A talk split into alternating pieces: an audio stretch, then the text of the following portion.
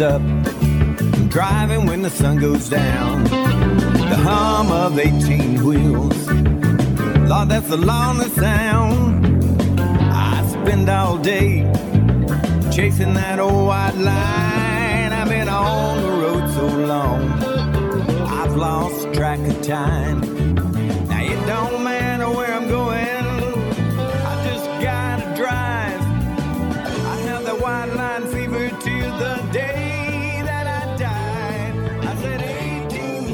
Friends, this is Gary Rayburn of Lonesome Road Ministries, and we got an awesome program for you. I know you're going to enjoy today, and you're going to want to get more copies of this, so give us a call 618 383 2107 or log on to lonesomeroad.org. Or you can email me at gary.lonesomeroad at gmail.com. We look forward to hearing from you. Now sit back, listen, and enjoy today's program from Lonesome Road Ministries Church on the Road. Give us a call. We look forward to hearing from you. I keep those wheels a turning from town to town. There's so much I gotta see. I gotta look around. I got diesel smoke rolling from two chrome stacks. My address is 408 414. A big blue Mack.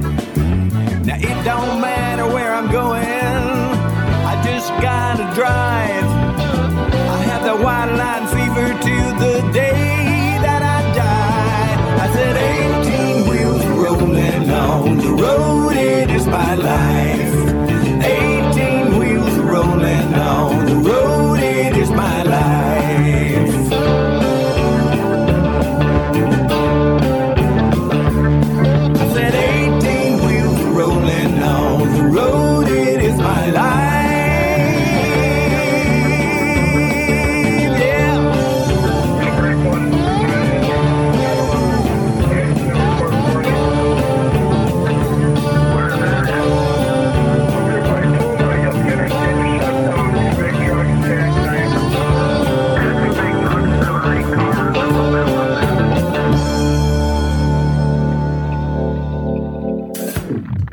Do we have a special treat for you today. We have Joe Arview and Tony Mac McMullen. And we, some of you know and some of you may not know that Tony Mac passed away Memorial Day 2016. What a dynamic speaker Tony Mac was and and his messages are still some of the most requested CDs that we have. We send out free CDs to whosoever. Anybody that calls and asks for a free CD, we send them to them free of charge. So here is that service that we had with Joe Arview and Tony Mac McMullen. I'm used to people being with me. Are you with me? I'm with you, All right. buddy. Uh, let's go. Amen. Go something like I have decided to follow Jesus. I have decided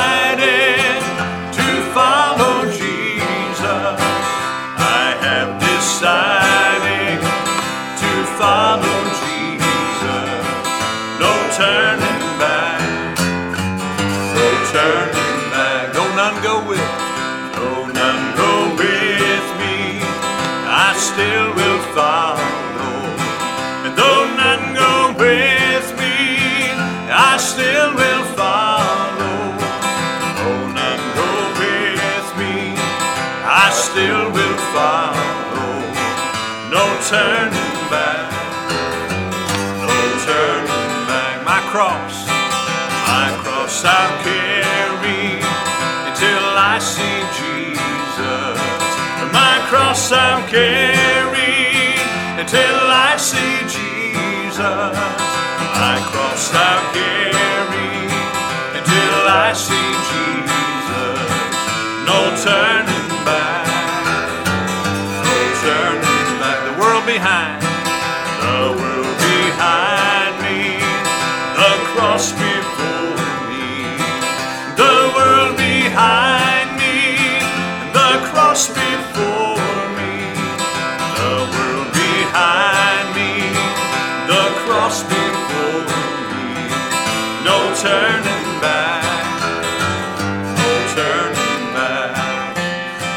Two of them over there that know know how to do that. Amen. Amen.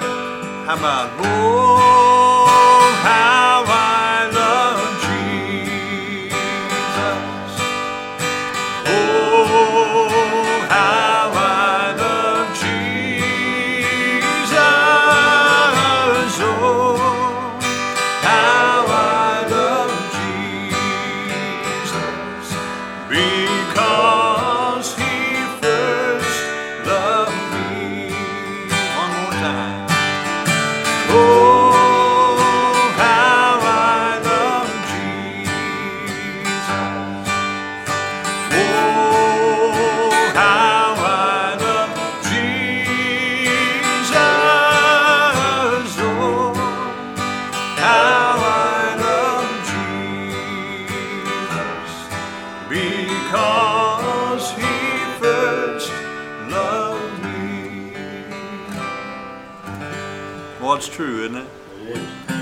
Gonna do a song that uh, I don't kind of like the Lord is laying on me to sing this one right now.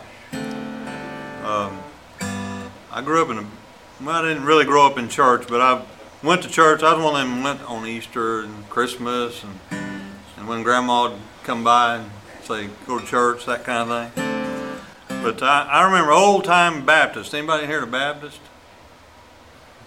Old time Baptist. all of them. You're all well. I, Yeah, little bit. I can understand that. But old time Baptist, uh, the new time Baptists have grown a little dead. I think maybe I don't know. I can say that because I am one. That, but the old time Baptists, I remember people shouting. That's where we learned how to shout was from the Baptist. Amen. but uh, I wrote a song a long time ago about an old man in the back row that would come in church and all alone by himself, living in a little old shack. And, but he'd shout and say, Amen. And I miss him.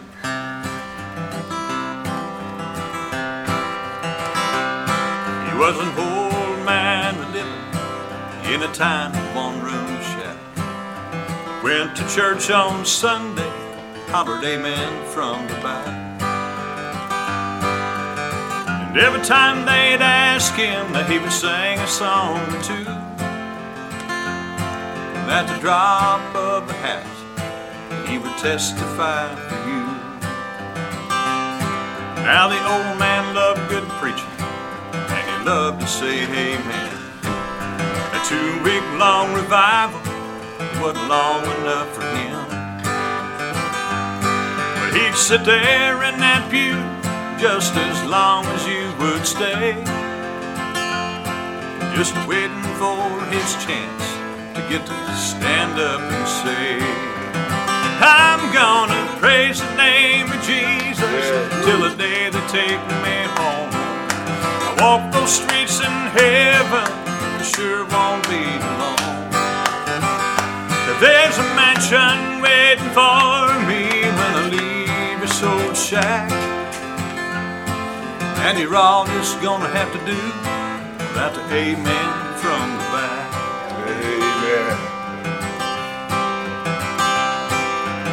In one Sunday morning, something seemed to miss. But I knew someone was missing, so I started down the list. There's Sister Martha, and Brother Bill, and even Brother Jack. And then I realized I didn't hear that old amen Now the preacher told his story how the night before he died. Must have been a bench, a band of angels to usher him inside.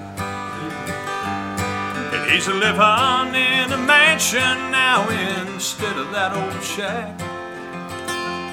And there may not be much preaching there, but there's an amen from the back. He said, I'll praise the name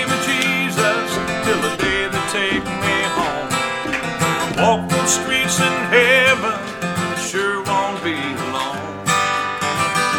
There's a mansion waiting for me when I leave this old shack.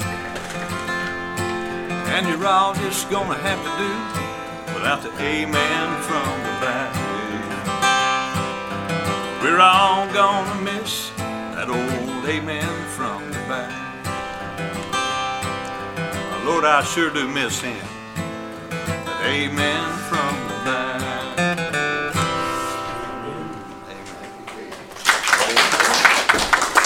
Well, I could listen to that all day. Uh, bless my heart. Joe's got a heart. You can tell that he loves the Lord. He loves Jesus, and and that bleeds out of him. Joe, where are you from? Where was your uh, where where where was that old pot, that old tub sitting on the West Frankfort, Illinois. West Frankfort, Illinois? Yes, sir. Amen. Well, that if you had that, then you had it was it was about fifty yards outhouse, wasn't it? Yes, sir. Amen. Amen. We've lived in some places like that. Amen. And and I remember those things. Christmas seemed more special then.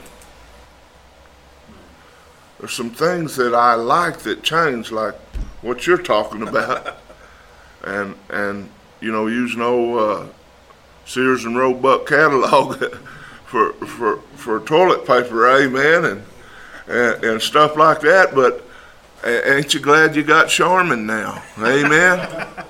Hallelujah. And and I can think of those things, but there was some things back then. We didn't have all the advertisement and that guy in that big old red suit didn't take up everybody's thinking or everybody's time and everyone knew the real meaning of Christmas. Amen. I miss those things. I miss the family all gathering around on Christmas morning. I, when I was when I was young, Candy and I had our kids. Uh, it seemed like I loved Christmas more than the kids did. I'd be up four o'clock in the morning, drove crazy. Why can't the kids get up? I guess because of the memory of Christmas I had when I was young and the special time that it was. And I just wanted to be special for the kids and.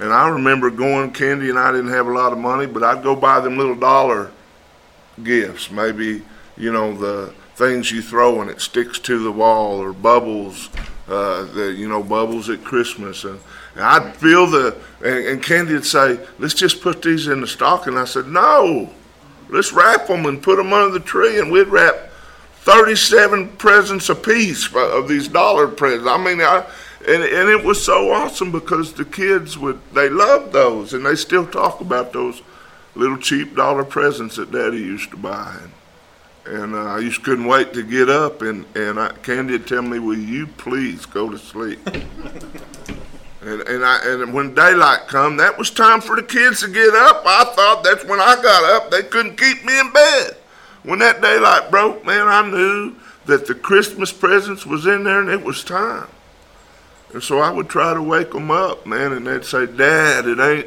it's just now daylight. Come on, you know, and try to drove me nuts. Amen. I, I, I still remember an old Christmas tree that we didn't have much money, and I wanted to get the kids all we could. And we went and bought a, to get a Christmas tree, and Candy and the kids are looking at these big old pretty Christmas trees, and over there all by itself was this little Christmas tree that looked like it'd been drug all the way there. And I, I asked the guy how much you want for that one. And I just, we just didn't have no money. And I, I said, what do you want for that one? And he said, that old tree.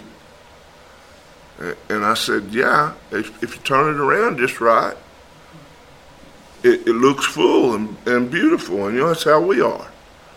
We can, we can put our best front forward but how many y'all know, man, there's always some places missing in our life that we need to fill up.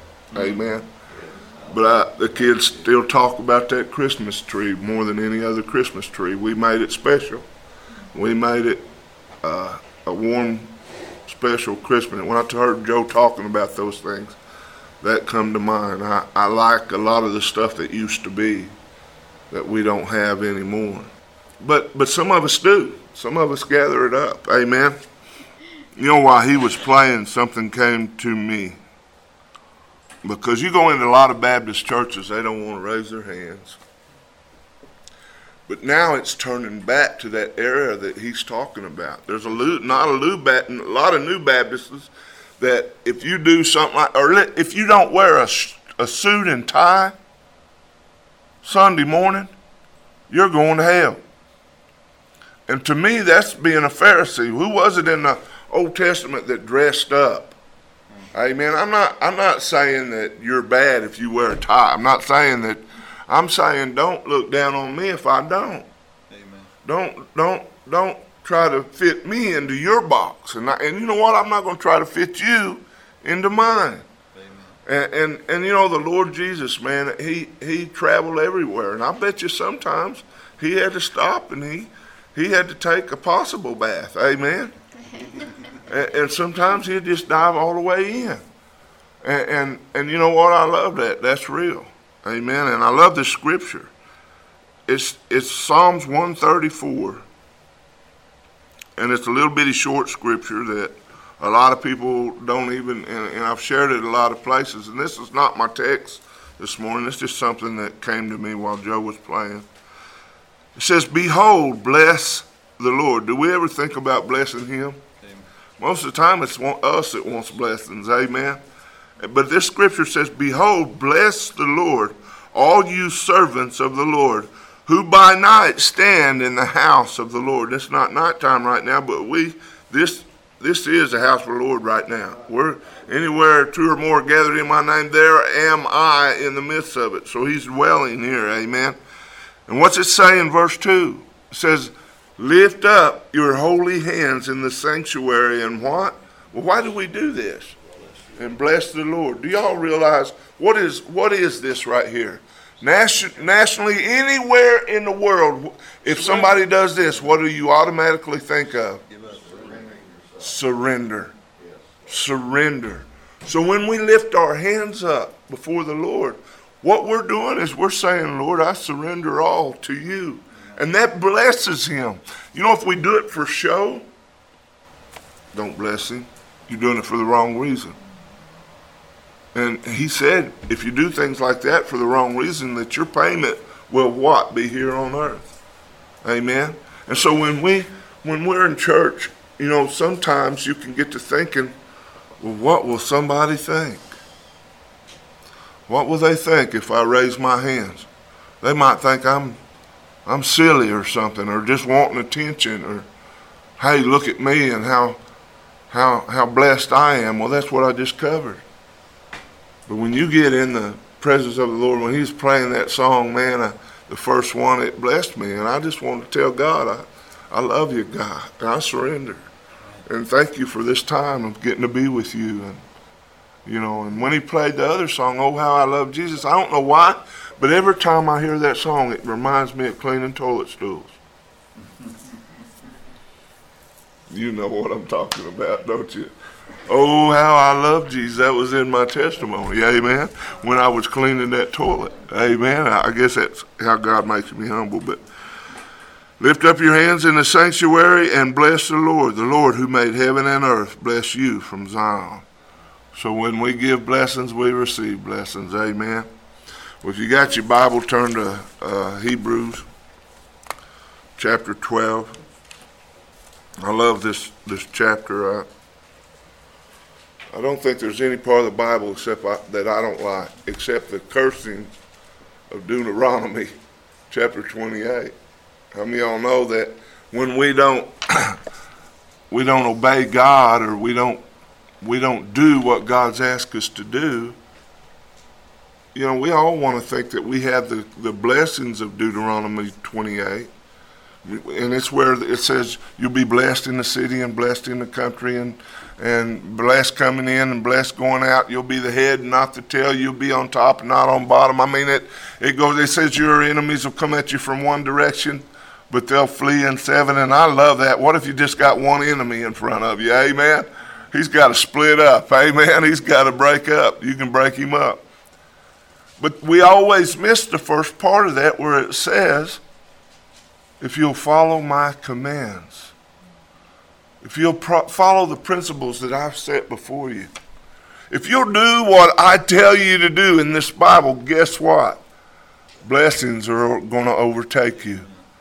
But if you get to past Deuteronomy, I think 14, it begins to talk about the curses. And you know what? There are like 56 curses. I don't remember exactly, so don't hold me to that. But there's, there's like 14 or 13 or 14 verses of blessings by 54 or 56, somewhere around that, curses for disobedience. We like to read the blessings, amen. We like to read all about them. We don't like to read about the curses. And and you know, I know that in my life, when I'm following him closely and I'm and I'm involved in this word, one guy told me in prison one time, he said, Tony, as long as I'm doing this right here, everything that it tells me, as long as I'm studying it and I'm following it, he said, my life is on track. He said, man, I, I still have problems, things still happen, but he said, man, I'm able to handle them differently. I go to this for my, you know, instruction for where I go. You know, I was going to do a sermon today called uh, Basic Instructions Before Leaving Earth, but uh, the more I tried to study, uh, the more it's, it just wasn't for this time. And I looked down at the Bible this morning, and, and uh, how many y'all when how many y'all here preach? How many y'all stand from church and minister or preach or or or or you preach wherever you're at? Well, you know, when you're setting up a word and you're bringing a word together, usually what you'll do is prior to that, for a few days, you're studying and you're chewing on little bits of what God wants to you to bring through this word. And then sometimes you just realize that it's a word, but it's not for this certain time. And and I was reading this morning and, and I opened the Bible and it fell on this passage and I love this this right here in verse 12 of Hebrews chapter 11, verse 12, it says, Therefore, we also, since we are surrounded by a, so great of a cloud of witnesses, let us lay aside every weight and let us run with endurance the race that is set before us, looking unto Jesus, the author and the finisher of our faith, who for the joy that was set before him endured the cross, despising the shame, and has sat down at the right hand of the throne of God. For consider him who endured such hostility from sinners against himself, lest you become weary and discouraged in your soul. How many y'all get discouraged sometimes in life? How many y'all get where, man, you, you get something comes against you and it's not fair? Man, there's things that have happened to me that is not fair, but if I get all wound up in the in that, it takes it away from me. But I love the first part of this. It says, Therefore, we also, since we are surrounded by so great a cloud of witnesses. Would y'all pray with me real quick? Father, I just thank you for another opportunity. Lord, I know there are many out there who are driving them old trucks and many at home, Lord, that that get these CDs and they listen to them all across this nation and the world. Everywhere Gary sends them. Lord, I thank you for that. Lord, I pray, God, you just help us speak to those today. Help us, Lord, to witness to them. And Father, I pray, God, they're able to take this and apply it to their life, that they're not just hearers of the word, but Father, they become doers of your word. And Lord, we'll be careful to give you the praise, the honor, and glory. Lord, I need your words. I need your instruction today. In Christ's name, amen. amen. Well, I know one thing. As a criminal, I know what it means to have a crowd of witnesses around. amen. I know what it means when, when I'm in trouble and there's, you know, if I'm going to do something wrong, I don't want to do it in front of witnesses. But that's not what this is talking about. This is talking about every day of your life, everything that you do, everywhere. Even when you think you're alone, there's a crowd of witnesses watching. Amen. You got spies in your bathroom. Amen. You got spies in your everyday life, man, and it's the Holy Spirit.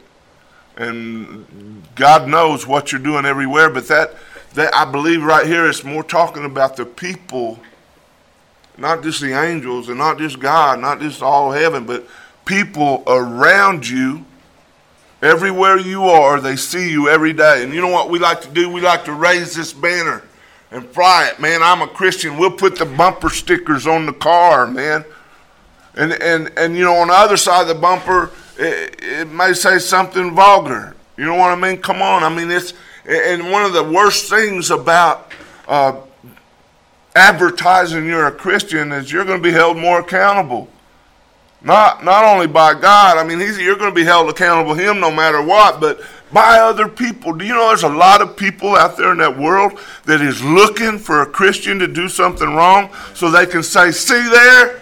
I told you. You know, in prison, there's a glass windows in the churches. Most of the churches have, the chapels have glass windows.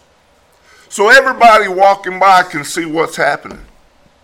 And there's nothing worse than going somewhere where everybody looks like they winged on a dill pickle. Amen?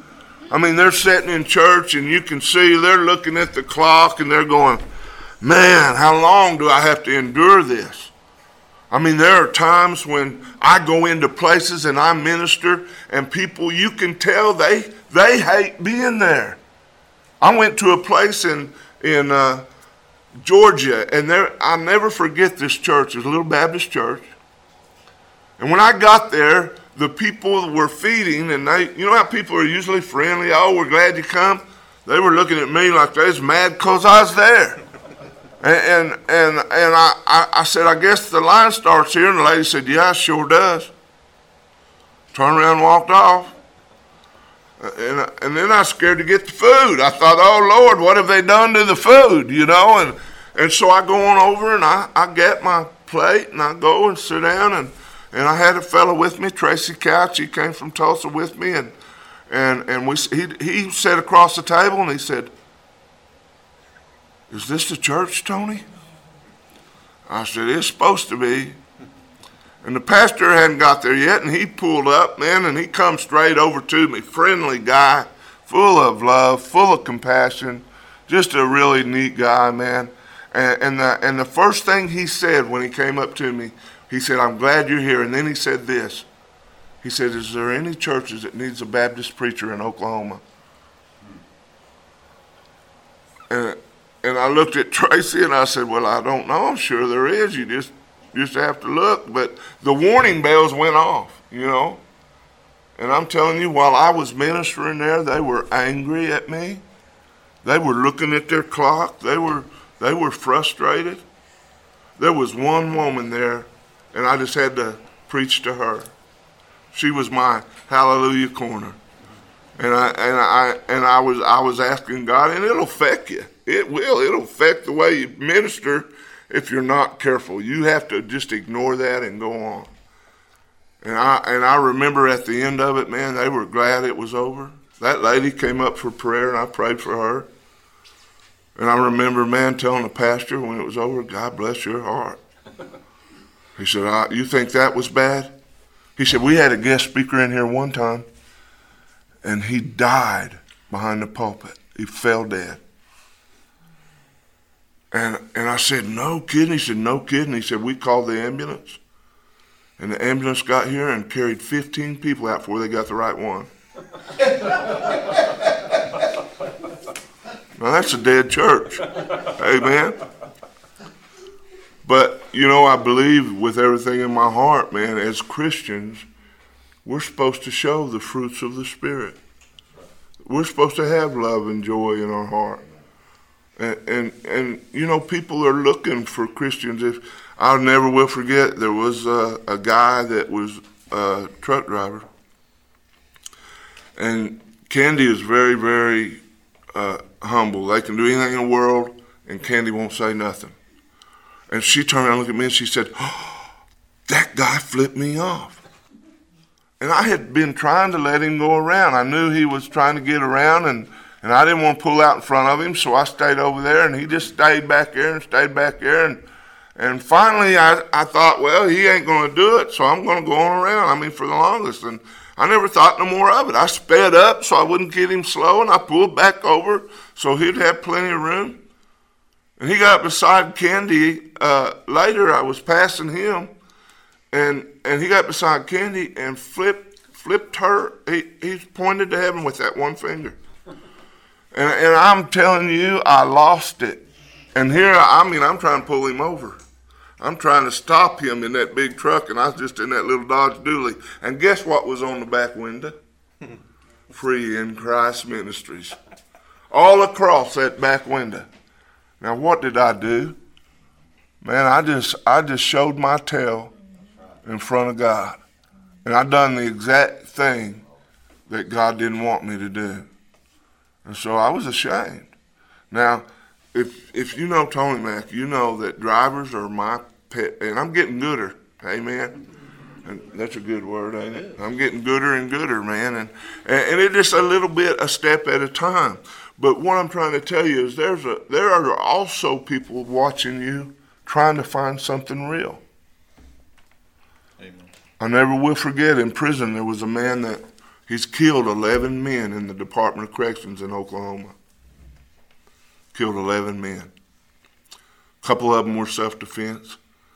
He told me the ones that he killed, he killed because he was afraid if he didn't get them, they were going to get him.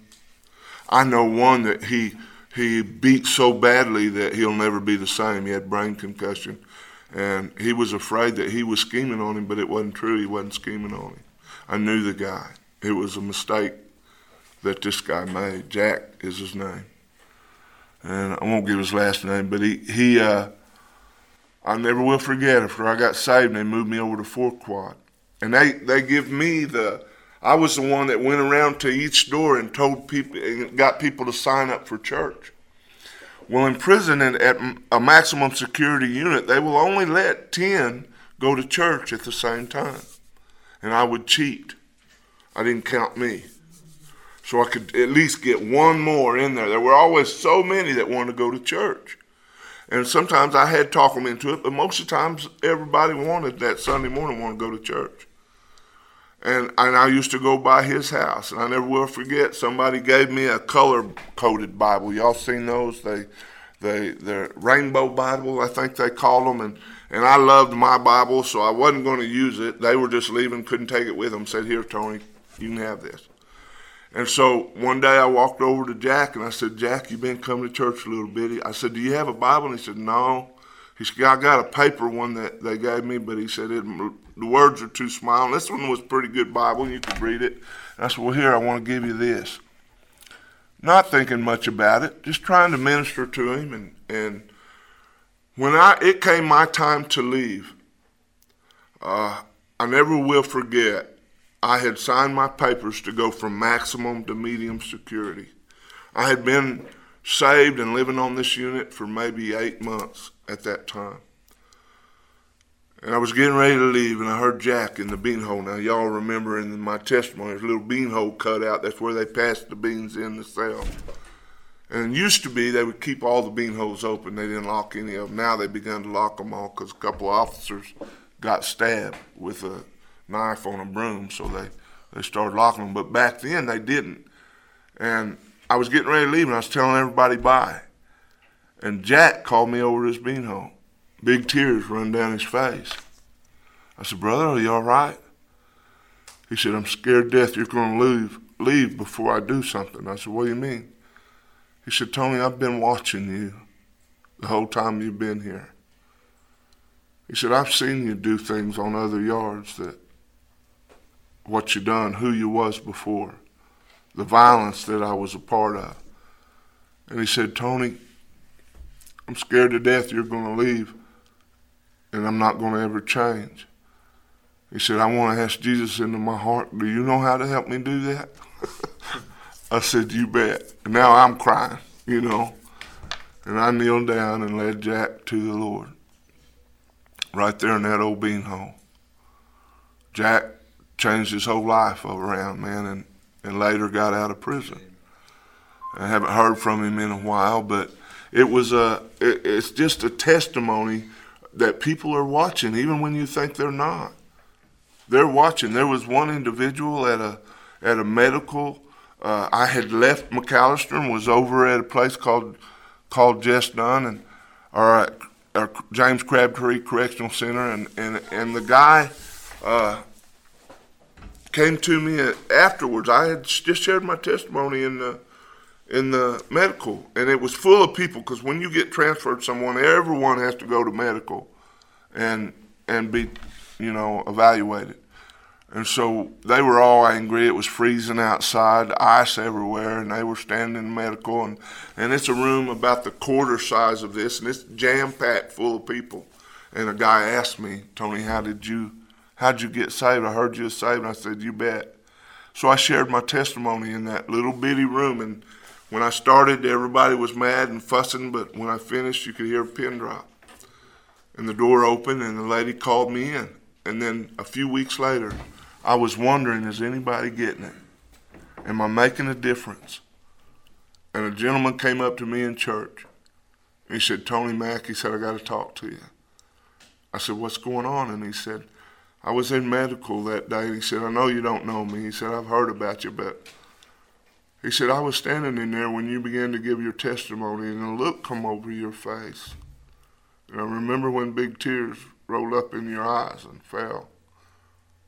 He said, My mama was a preacher or a, uh, a Christian my whole life. She was so involved in church. She was always doing things, and she would drag me to church, and I was so embarrassed I wouldn't even ask other friends to sleep over or anything because Mama would always start in on us about Jesus.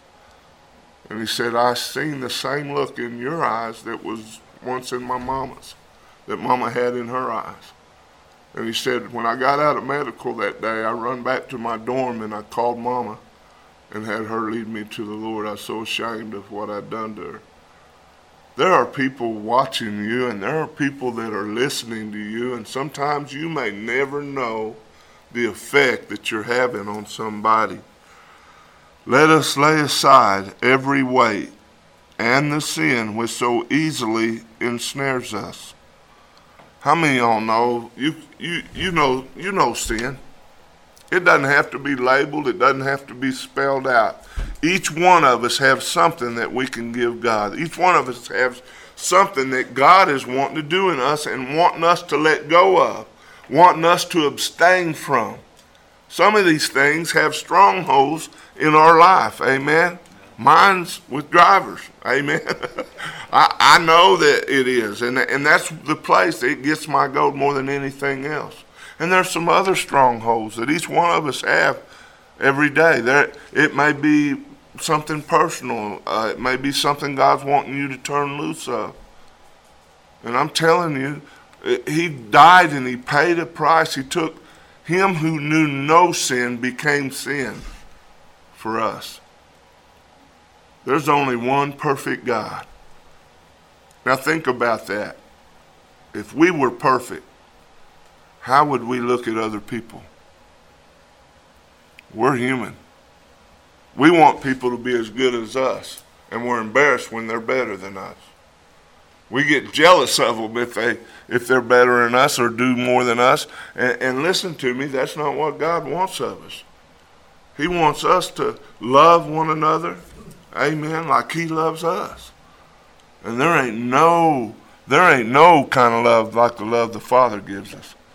But you know what? We are a jealous people. We are we are a spoiled people in America especially. We have so much and we've got so much going on, man, that we sin and we don't even know it. You know, when you look at somebody when they come into church and they may not have had a bath, maybe they just had a possible and they come in and they sit to, next to you and you can smell them, you automatically don't like them. You automatic if they don't look just right to you, or maybe they have dandruff that's leaking down on their shoulders, or you'll pick them to pieces. You'll start looking at them and pick them to pieces. And you know what? The Lord just wants us to over to bypass all that and look at them like He looks at them, with love, with compassion. And you know what, man? That we are in a race. We're in a race, but it's not a race that we hurry through. The race we're in is it, it, it teaches us endurance. Because for some of us, it's a very long age. Amen. Look, we've got some older folks here. For some of us, it's a very, very long age race. Some of us race through this thing without any hair. Amen. Looking at Gary, man, he's just shining. Amen. Hallelujah. But it's not, we, we get to thinking, I've got to get there first. That's our mentality, but that's not what he's talking about. In this race, man, we race a race where we show the Christian principles and the fruits of the Spirit in our life everywhere we go. This race is that you're, you're on a clock, you're on a personal clock. You don't have to finish before Joe. You don't have to finish before Tony, but you're going to finish one day. Amen. And then everybody's going to look back at you and say, How did you race? How, would, how did you endure the race? Was you somebody that you you didn't care if if you you were at your funeral? Would you would there be people that you really wouldn't want to talk to you about you? Would you was there pe- be people in your life you'd say, "Boy, I don't want him saying nothing about me." we'll fix it. Is there things that people would say about you that you wouldn't want said? Is there people is there things people could say about you but probably wouldn't? I mean, all of us have it. Every one of us have those things. But what I'm trying to tell you is Jesus, man, wants us to remove all that from our from our life so that people can watch you in your race and get saved.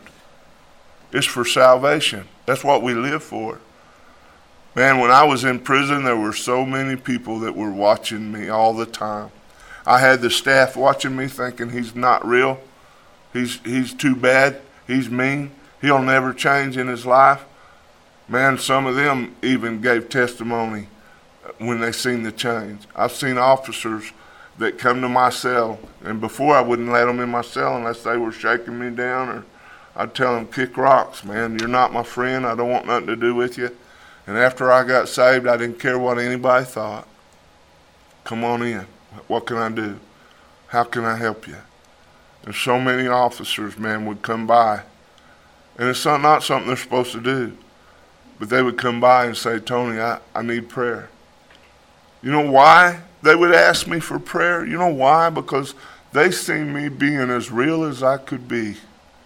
My life is so transparent. I learned that in prison. You can't even use the bathroom in there without somebody watching. You go to the shower, they're watching. There is no time in your life, man. I mean, you sometimes have a little bit of alone time in yourself, but at any moment somebody could walk in or walk up. When you're out on the on the ball field, I used to go find a place that I could go and be alone. And guys got to learning they had to be a real close friend to walk up to me. And, and I wouldn't be rude to them. I'd just tell them, man, if you need prayer, if you need something right now, I'm there for you. But man, I really need to study. I need this alone time with God. In prison, you don't have that. You're you're out there on Front Street everywhere you're at. And so I learned that in prison, I'm transparent. Out here, man, there you can go days without anybody knowing anything about you. It's easy to hide things in your life, man. When when you know, and and, and I get that. I understand that. But you know what? There's a witness that watches night and day. There's a witness that's always with us. He knows what you do. He knows the, the, the things of your heart. And so I, I, you know, God give me this this morning. You know, why does it ensnare us? Ensnared, man. When you snare a, a, a rabbit or something, you're doing it to eat it, man. That's what's that's what he's saying is Satan's trying to devour you. He's got a trap set you. He's trying to snare you. You go to Ephesians chapter uh, six and in verse 11, and and it talks about put on the whole armor of God so you be able to stand against the wiles of the devil, the traps, the trickery, the treachery, the snares. He's trying to ensnare you. You know, it's not of God if you're selfish. It's not of God if you've got hate in your heart. It's not of God if you harbor and even feed unforgiveness. How many of y'all have been wronged by somebody? You don't have to raise your hand. Have been wronged by somebody that it's hard for you to get over that.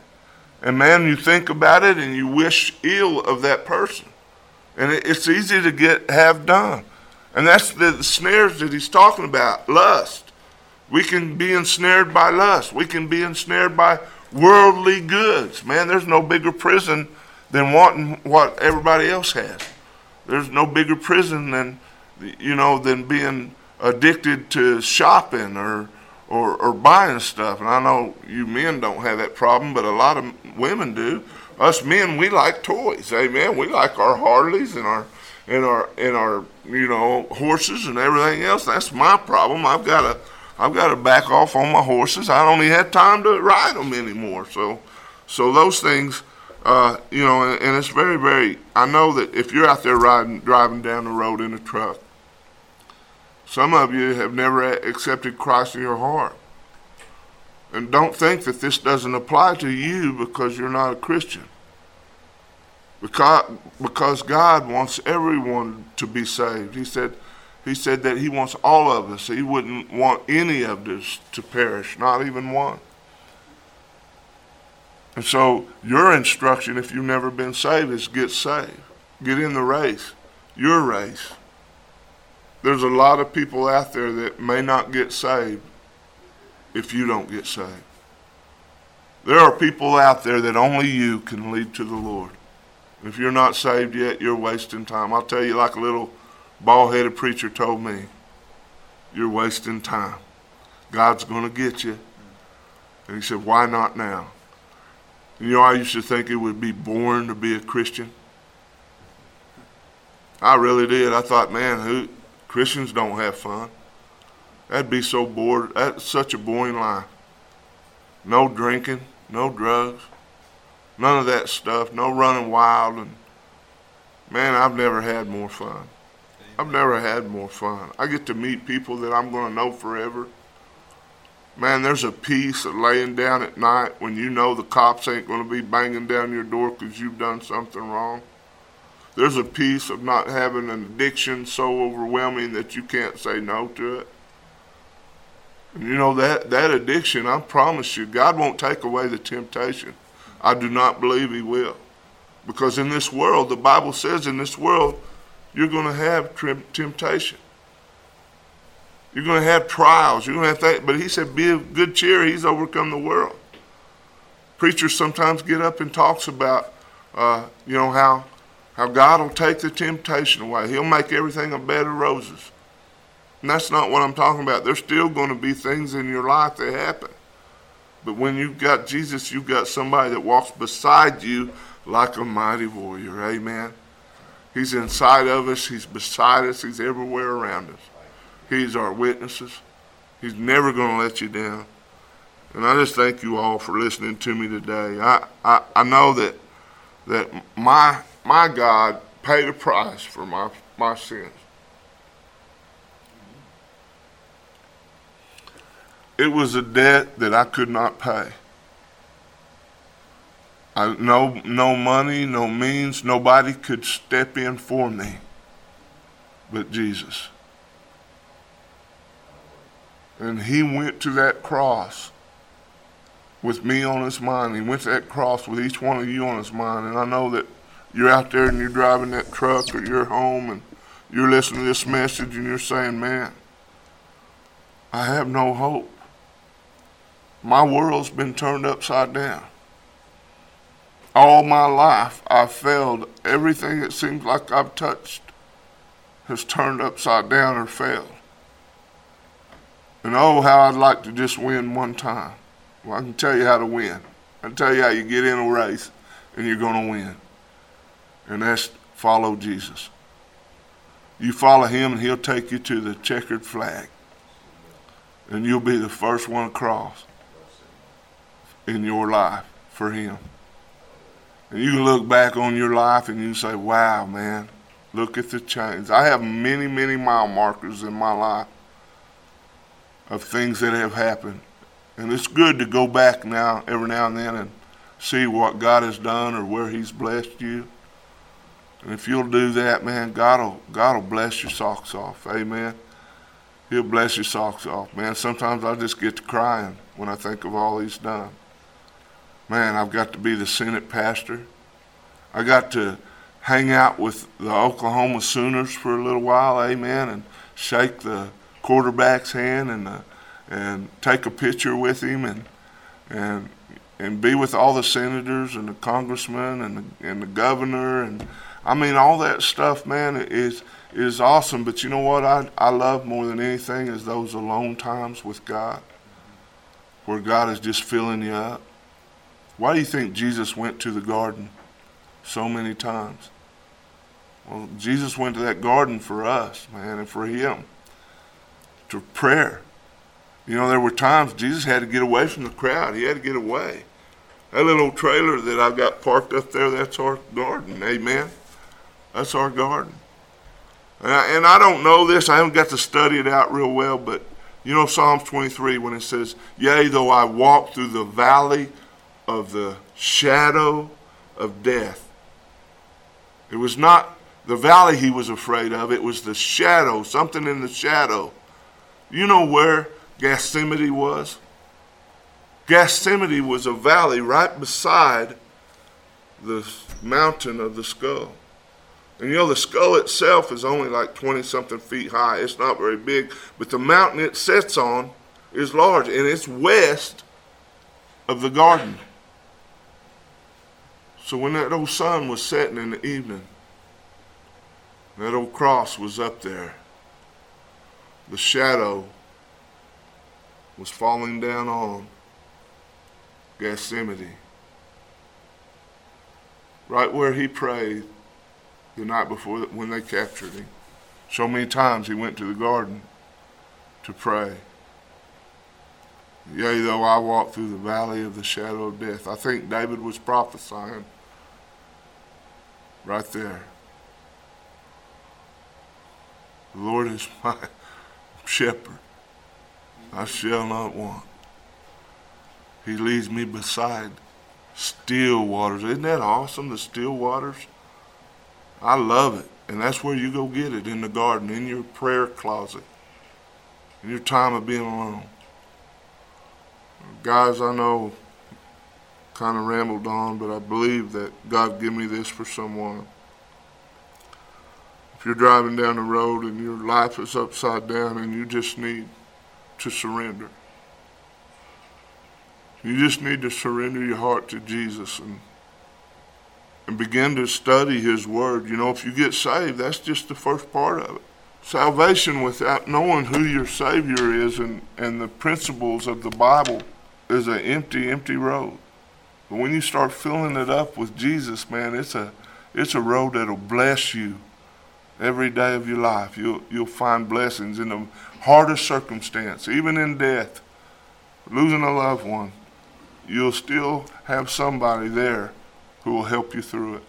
You won't be alone anymore. I've got so many Christian friends. I thank God for Gary.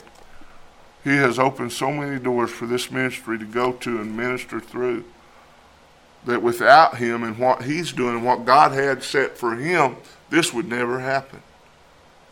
Gary's got an awesome, awesome ministry. He reaches out to people, and Gary's never cared. It's never been about Gary. It's always been about getting people saved. It's always been about you guys. He loves you guys. God's giving that love for you. And he, and he wants you to, to just sell your heart out to Jesus. That's what this whole CD is about. And you know, it's not about money. It's not about anything else. It's just about your salvation. Where are you going to spend eternity? And Gary and me and Joe, we all want you to spend it with us in, in heaven. We're going to be there. Amen. One day we're going to cross that old threshold and we're going to be in heaven. We're going to see all of our relatives and our friends that have went on before us. And you know what? We're going to be young. Gary's going to have hair. Amen. Hallelujah. Amen. And, and, and maybe Jesus will make me grow mine back. Amen. My wife doesn't like my flat top. I love it, but she she don't like it. But I want to tell you, we have joy now in Jesus, and if you want that joy, it's a very simple prayer. It's not the prayer that saves you, it's your heart. It's not the words that we're getting ready to say. This is just a, a moment of surrender that you can look back on. You're going to have uh, a point where you say, that's where it happened in that old Peterbilt or that Mack or International, whatever you're driving, you're going to look back and you're going to say, hey, man, that's that point. And that old truck going down I whatever. You're going to say, I got saved right then, right there. And, and just bow with me and pray this prayer with me. If you're driving down the road, please don't bow. please don't close your eyes. Just, just say this prayer with me. Father, here I am, a sinner, Lord. I messed everything in my life up. But Lord Jesus, I know you can fix it. And I just ask you, Lord, to take my life, whatever there is left. Lord, I'll serve you with my whole heart. Forgive me for my sins. Be my Lord and be my Savior. In Jesus' name. Father, if thank you, Lord, that you're going to begin to Store the word in my heart, Lord. Help me have the hunger and, and put aside the time, Father, for you alone. In Christ's name, amen.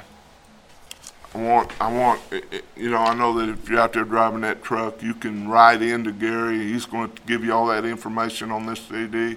It's awesome that I got to see Joe. He's, he's, uh, he came up. We're getting ready to do some things together, in uh, Tennessee, I think, and, and Mississippi and other places. And I'm pretty excited about that. Uh, we're going to have a great time. And, and uh, I got to go with Gary down uh, to Kentucky, man, a little town called Clifty, Kentucky.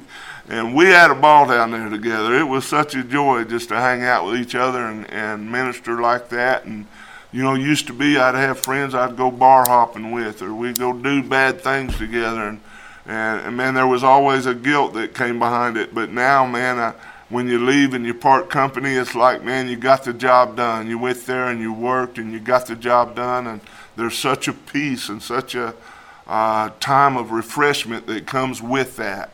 And uh, and I just thank you, Gary, for your heart, man. And, and with with every good man, there's a good woman behind them. And and uh, y'all never hear about Linda, but bless her heart, she works real closely here with Gary, and she does the job, and she's a, she's a neat person. Danny's sitting here at the upper room, and man, last time I come to town, I had a light problem with my trailer, and, and called uh, Kenny Rager and said, "Man, Kenny, who can I find over here to help me with this?" With these lights, and he said, "Man, let me call Danny." And Danny said, "You come over here, don't go nowhere else." And he wouldn't even let me pay him any thing for it. He had to buy parts and everything else, and the knucklehead wouldn't let me pay him nothing for it. And I mean, I mean that's Christians. That's that's what it's all about. All of us helping each other and doing things. And so, you know, I I I, guess we'll close now and we'll do the do the prayer requests. But truckers, hang on, man. Just just get involved.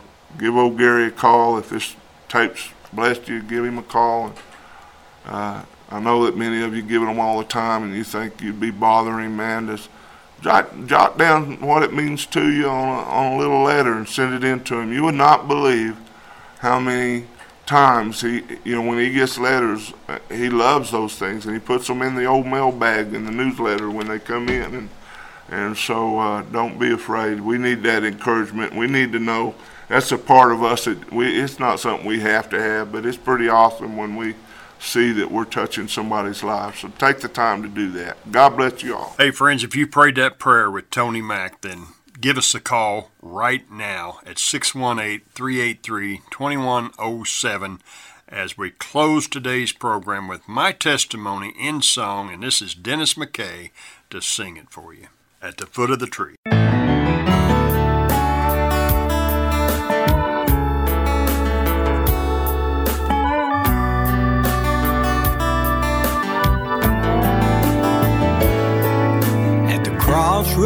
Life, lost without hope. Eighteen wheels of lonesome at the end of the road. In my hand was a track the preacher had read, his words still echoing in the back of my head. I felt so ashamed when I thought of my past. I called his name. This chance, would it be my last?